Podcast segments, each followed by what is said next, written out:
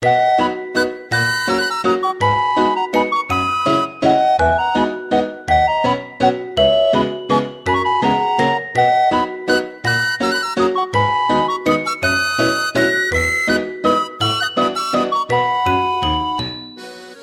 回のゲストは小林明さんです。よろしくお願いします。よろしくお願いします。小林さんはこの前出ていただいたアイミヤさんの紹介なんですけど、そうですねカ。メラマンとして活動しながら、東京都内にある日本で一番売れている楽器。店と言われているそうですね。某楽器某屋さんんで。でお仕事もされているということなんですけど。今回その小林さんが芸大を卒業後、どんな活動をして、そしてどうやって今のキャリアにたどり着いたかを伺っていきたいなと思うんですけど、そうですね。はい。まず大阪芸術大学を目指したきっかけっていうのは何だったんですか？大阪芸術大学を目指したきっかけは、まあやはり芸術というものは絵を描いたり、音楽を弾弾いたり弾いたり、まあ要はそういうテクニック的なはい。ところが、自分でもともとその小さい時から絵を描いたりとか、うん音楽を聴いたりとか、例えば太鼓を叩いたりとか、はいそういうのが好きへで、ーなんか自然と、その高校の段階の時に、やっぱりこう行きたいなっていう気持ちになりましたね。。そして高校のタイミングで吹奏楽部とかを。やって、て、そのなんか気持ちをこう加速させてったみたいなああ、感じですね。芸術の世界いいなーみたいな。はい。じゃあ普通の大学に行こうっていうのはもう、花から。こうなかったんですねね。でもちょっと、その、まあ普通に、あまり成績もよろしくなくて、普通に就職の感じなのかな、みたいなあので、専門学校っていう選択も考えた時期がありまして、うんその時にちょっと美容師とか。ちょっといいかなぐらいな。もう全然なんかその高校生ながらの右も左もわからなくて、なんかこう、なんかこう、なんつうかこう、刺激が強いものがいいんじゃねみたいな感じの状況ってあるじゃないですうん。はいか。はいはい。そういう感じで、まあ若干選んだ。最初に一回選んだんですけど、結構その、要はそのに入学体験うん、の結構専門学校ってやってくれるじゃないですか。はい。その時に、専門学校の先生と結構普通に、もう何回も行って、普通に、あ、また来たの？みたいな感じの関係になった時に、はい。芸術大学とかで、普通の大の進学とかとちょっと悩んでるんですけど、どうなんですかね、はい。みたいな。大学と専門学校は、みたいうん、うんそうですね。な。どう選うんん、どう自分の中で選ん、コントロールしていいかわからないですって、うん。相談を、その専門学校の校長先生と話す機会があって、はい。すごいは。そんな通ってたんですね。はい。もうなんか普通に自分で、ちょっと質問なんかいいですかみたいな感じで 校長先生がザーって言って、進路相談したら、ただやっぱこう、大学というものはやっぱりいろんな人と交流も、うん。多分もう専門学校に比べるとすごい人数の人と関わりもできるかもしれないし、先生も、うんもっとこう前線で活躍している人がよん、こう来て、うん。あの、講義をされていたりするから、行った方が多分いいと思うよって言われて、そんな何回も通ってるにもかかわらず、ねえ、自分の校長やってる学校じゃなくはて、い。大学を進めてくれるっていう。はい、へえ。行った方がいいよあー。でで、なんかもし、それでもなんか美容の世界に行きたければ、まあ、専門学校っていうのは何歳からでも入学ができるものですから、はいはいはいはい。簡単、もっと結構気楽な感じでいてくれていいですよ、みたいな感じ言われて、いつでもおいでみたいな感じでいてくれてるんですはいね、校長先生は。へえ。っていう感じで、おみたいな。ちょっと背中を押されたぞ、みたいな。そんな中でこういろんな芸大ある中で大阪芸術大学ってはいどうやって選んでったんですか？そうですね。その段階になりましたね。うん。ですね。最初は都内をやっぱ考えてはいたんであ、すよ。そうですよね。資料を集めてうんうんうんけどやっぱりこう、自分もと栃木県出身の人間なんで、まあ、やっぱり実家が近いとちょっとこう、なんつうかこう、気合というか、ああ。すぐ実家に帰ってしまうというか、休みの日とかは。はいはいはい。それはなんかちょっと自分の中でこう、なんかこう、反抗的というか、なんかなるほど力に変わらないのではないかというところで。遠いところにしましたね。大阪芸術大学という。うん。で、大阪というエンターテインメントのこうああ、そうですね。集合体といううんうんか、うんうんそういうところに行きたいなって思いましたね。うんあと、周りの意見も結構、うん。うん。東京とかよりもっと遠いとこ行っちまえよ、みたいな。一。っていううちの父の言い,、言い分もあったし、ええその時やっぱ自分も、あの、吹奏楽も好きで音楽も好きだったので、うんそういう軽音楽、まあ、いわゆるきあのエレキギターとか、バンドやったりとか。は。い。そういうのが好きで、楽器屋さんの店員さんとかと話した時に、まあ音楽、あの、そういう軽音楽的な、そういうメジャーの、うん、いわゆるトップな音楽っていうものは、結構西の人が作ってる傾向があるから、言言ってみると面白いんじゃない？るほど、みたいな。なるほど。あ、なんかわかる気がする。はい。うんうんうん。で、またこれ、お、これは行くしかないんじゃないみたいな。導かれて、だんだんこう導かれていくみたいな。へー背中を押されていくみたいな。感じで、本当ですね。はい最初超ビビってましたけど、なんかいろんな人から、こう、押されて。大丈夫だ、大丈夫だ。君なら大丈夫だ、大丈夫だって。へえ、いいですね。それで、結構決まりましたね。へーどうですか？実際入ってみて。入ってみて、もう、あれですよね。自分が全然自立してないなっていうのは非常に分かりましたね。自立、それそは。の、例えば、自分でこう履修して、うんなんかこう授業を選択するじゃないですか。その時に、こう自分のなんか考え方とかまず全然こう、出来上がってないまま、うんこう選択適当に、若干最初だから適当じゃないですか。はい。その時に、何も考えてねえな、俺、みたいな感じで。やばい、何もない俺。何もないな、みたいな。まあ音楽が好きだから、ちょっと音楽だけは全部先行していこう、みたいなはい。感じで、組み立てていって、一、一、一回生の時はもうそんな感じでしたね。なんかよくわからないまま。よくわからないまま、わ、履修の期限明日じゃねみたいな感じで。追われわー みたいな。何に追われてるんだ、何もわからないのに、みたいな感じで。でもその校長先生がおっしゃってたような、いろんな人に会ってとか、そうですねそういうのはすごくありましたか？ありました。うん。もう入学式の隣の、うん。隣にいたデザインの子とかも、デザイン学科があるんですけど、はいはいその子とかも今も友達で、いいですね。その子もデザインやってるんですけど、やっぱ音楽が好きで、うん今ジャズピアノとかやってますえねー、。多彩。はい。えー。で、なんか結構私の場合は、その、あいみやくんもそうなんですけど、うんうんそのと、その、何かが始まる瞬間あるじゃないですか。初めて、新年度が始まりますみたいな。はいその時に、こう、一番近くにいた友達っていうのうが、んすごいずっと、あー今もずっとつなががりのある関係みたいな。感じででお互いこうやって高め合うみたいうんうんうんな感じの中なんですよこれ自然、なんか不思議なんですけど。なんかスタート段階で、い。志を共になんかこう、頑張ってこうぜみたいな空気にいた人っていうのが今、そうなんですよね。ずっと、じ。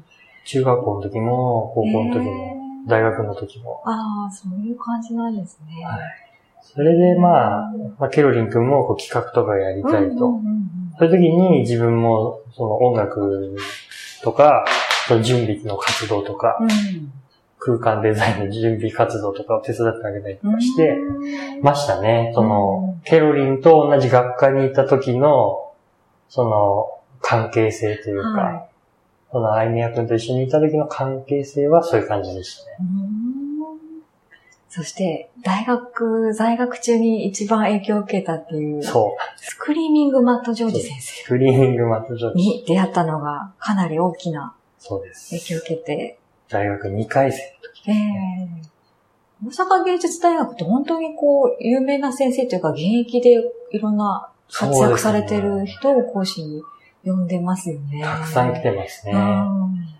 例えば、漫画を勉強する学科もあって、ああ、そうなんですね。漫画の描き方みたいいや、うな。んうんのところの先生で、長井剛先生とか。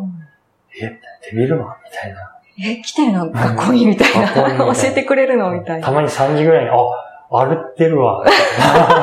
本物や、みたいな。あ、いたみたいな。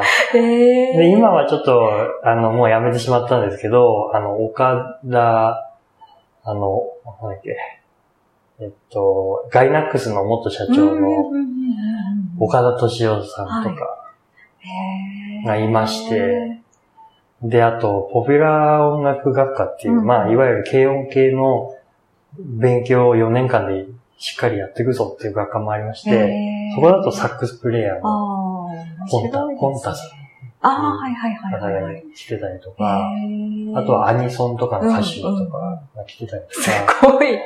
本当に校長先生がおっしゃってた通りのなんかもういろんな人、そうですね。いろんな先生、はい。現場で第一線で活躍している人たちの中で勉強ができてるんですね。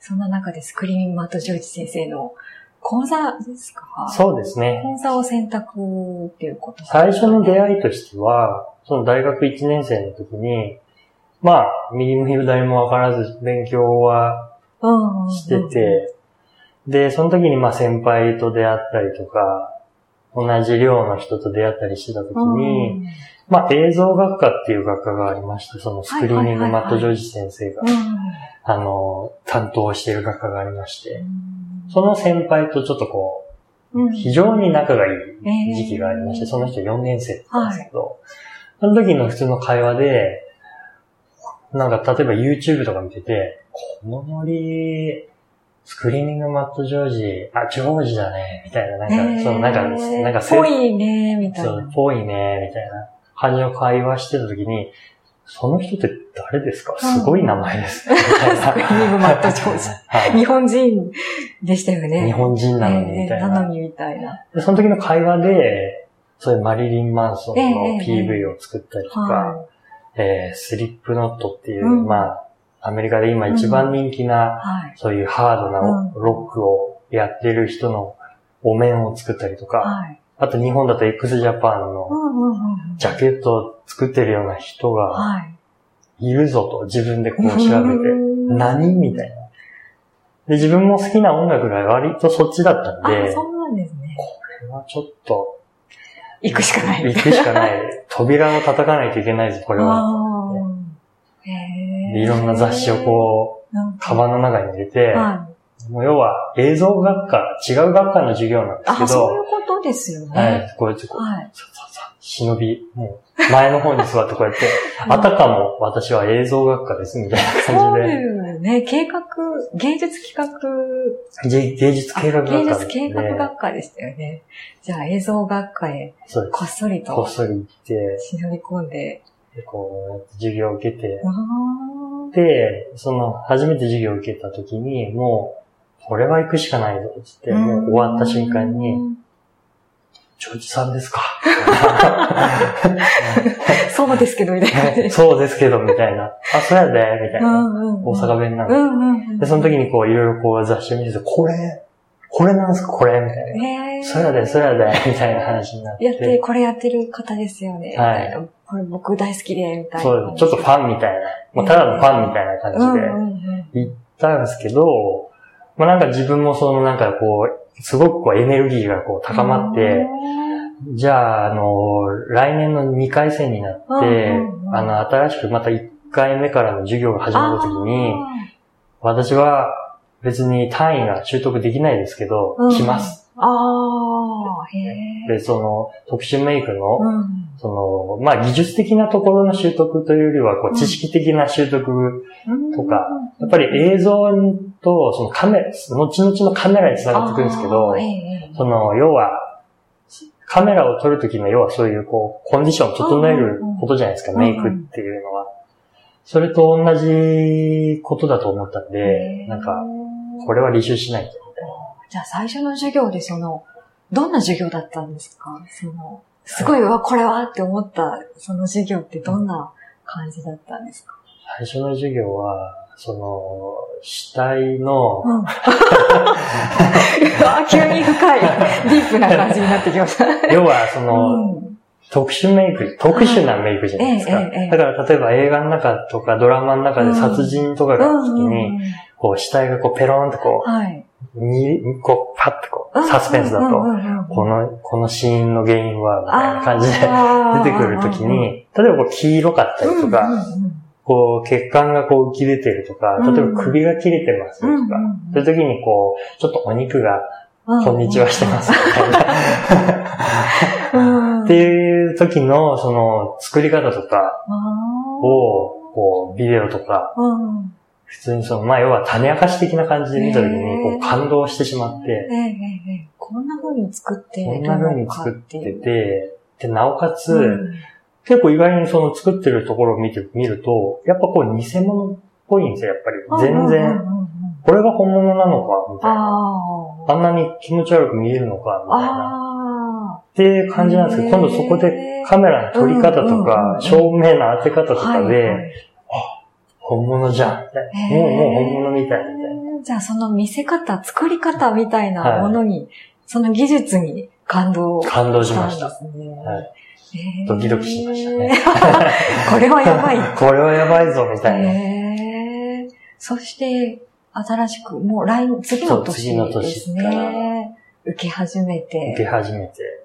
いかがでしたか？素晴らしかったですね。全部のその、例えば特殊メイクの基本となるその粘土の彫刻とか、あとは、何でしょうね。その、特殊メイクもすごい歴史がありまして、もともとハリウッドとか、まあもっと遡るとロシアとかヨーロッパの映画のところの時、だからハリウッドの映画よりヨーロッパの映画の方が古いんで、その時からずっとこう脈々と、こう繋がってる技術がありまして、で、それのまあ勉強っていうかそのヒストリーの勉強とか、あとは、要はそこでその、この人が作り出したもの以前以後っていうのがあるじゃないですか。例えばそういうカリスマ的な技術を持った人。そういう人がこう、ポツポツポツポツっていたりした時にまた感動で、で、その中にこうジョージ先生がいたりするから、おーおーみたいな。こう歴史を変えた中の一人として、今まさにその人が目の前で教えてくれるっていう。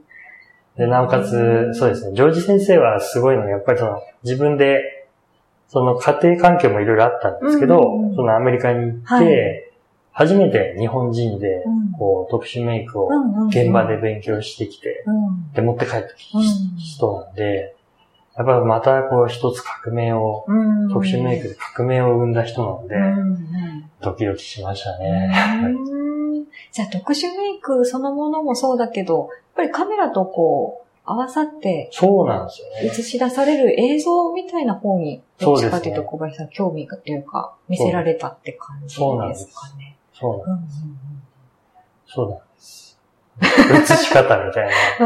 そのこう彫刻とか、そういう、どちらかというとアートというか、芸術というか美術的な、そういうところではなくて、やっぱ映像表現の、初めてこう、録画された後とか、あの、要は写真を撮った後に、それの技術が初めて100点満点でこう、活かされるっていうところに感動して、で、自分もその撮るっていう方にすごく興味ができまして、で、動画じゃなくてそれがカメラにこう、カメラの方カメラ動画じゃないんですね。もう静止画というか。静止画カメラの方が。の方が。興味が。興味が。あったんですね。その瞬間っていうのがいいんですか？動いてるものを撮るよりも、その瞬間を捉えたいみたいな感じの方が。そっちの方がすごく自分に合ってましたね。その後、カメラってやっぱりその、まあ、音楽と近いギターとか、そういうところと、まあ、ソロ活動みたいなところがあるじゃないですか。あ、そうですね。動画とか録画の世界になってくると、チームプレイみたいなのがありまして、ちょっと自分そういうのちょっと苦手なところもやっぱこう、幼少期からずっと脈々と続いていたんで。じゃあ自分に合うスタイルっていうと、カメラ。カメラだったんですよね。写真、写真そう、写真、カメラっていう感じで。で、ジョージ先生の授業の、例えばそのバックヤード的な、まあ、授業の講義の内容を撮ったりとか、この作品作りで生徒が作ってる風景を撮ったりとか、はい、生徒さんが最終的にその授業が、そのカリキュラムが終わった時の作品を撮ってあげたりとか、うん。そういうところでこう、静止画、写真、カメラが、こ小林くんやってくれよみたいな。ええそうなんです、ね、お前やってんだからみたいな。ええ よく撮ってんじゃん、みたいな。よく撮ってんじゃん、暇みたいだし、つって言われて、で、それで何回もこう毎年のようにはい。やって、ることが今度トレーニングになって、あと自分でこうん。う、京都とか大阪はもう景色があるところがすごい近いんでうんはい、自分でこう、ワーク、こう、フィールドワークして撮ってたっていうところもあって、こう、だんだんこう、うんカメラどんどんどんどんこうやっていきたいな、みたいあな、いうふうにこう、歯車が回ってきあ。ましたね。じゃあ卒業後は、もうカメラの道へ。行こうと思いましたね。うん。が、しかしやっぱり大変じゃないですか。まあそうですね。はい、非常に大変なんで、うんやっぱりその、まず大阪にまだいたんで、その、ジョージ先生の授業は、だいたい土曜日だったんですよ。うんうんうん技術的な授業が。はいあ土曜日だったらこれ、土曜日が休みの仕事が、にとりあえずついておけば、手伝いに行ける。ああ、なるほど、なるほど。そういうたライフスタイルを一回2年ぐらい送っていましたね。まあ本業じゃなくても、はい。関わりを持ちながら。仕事ができればいいな。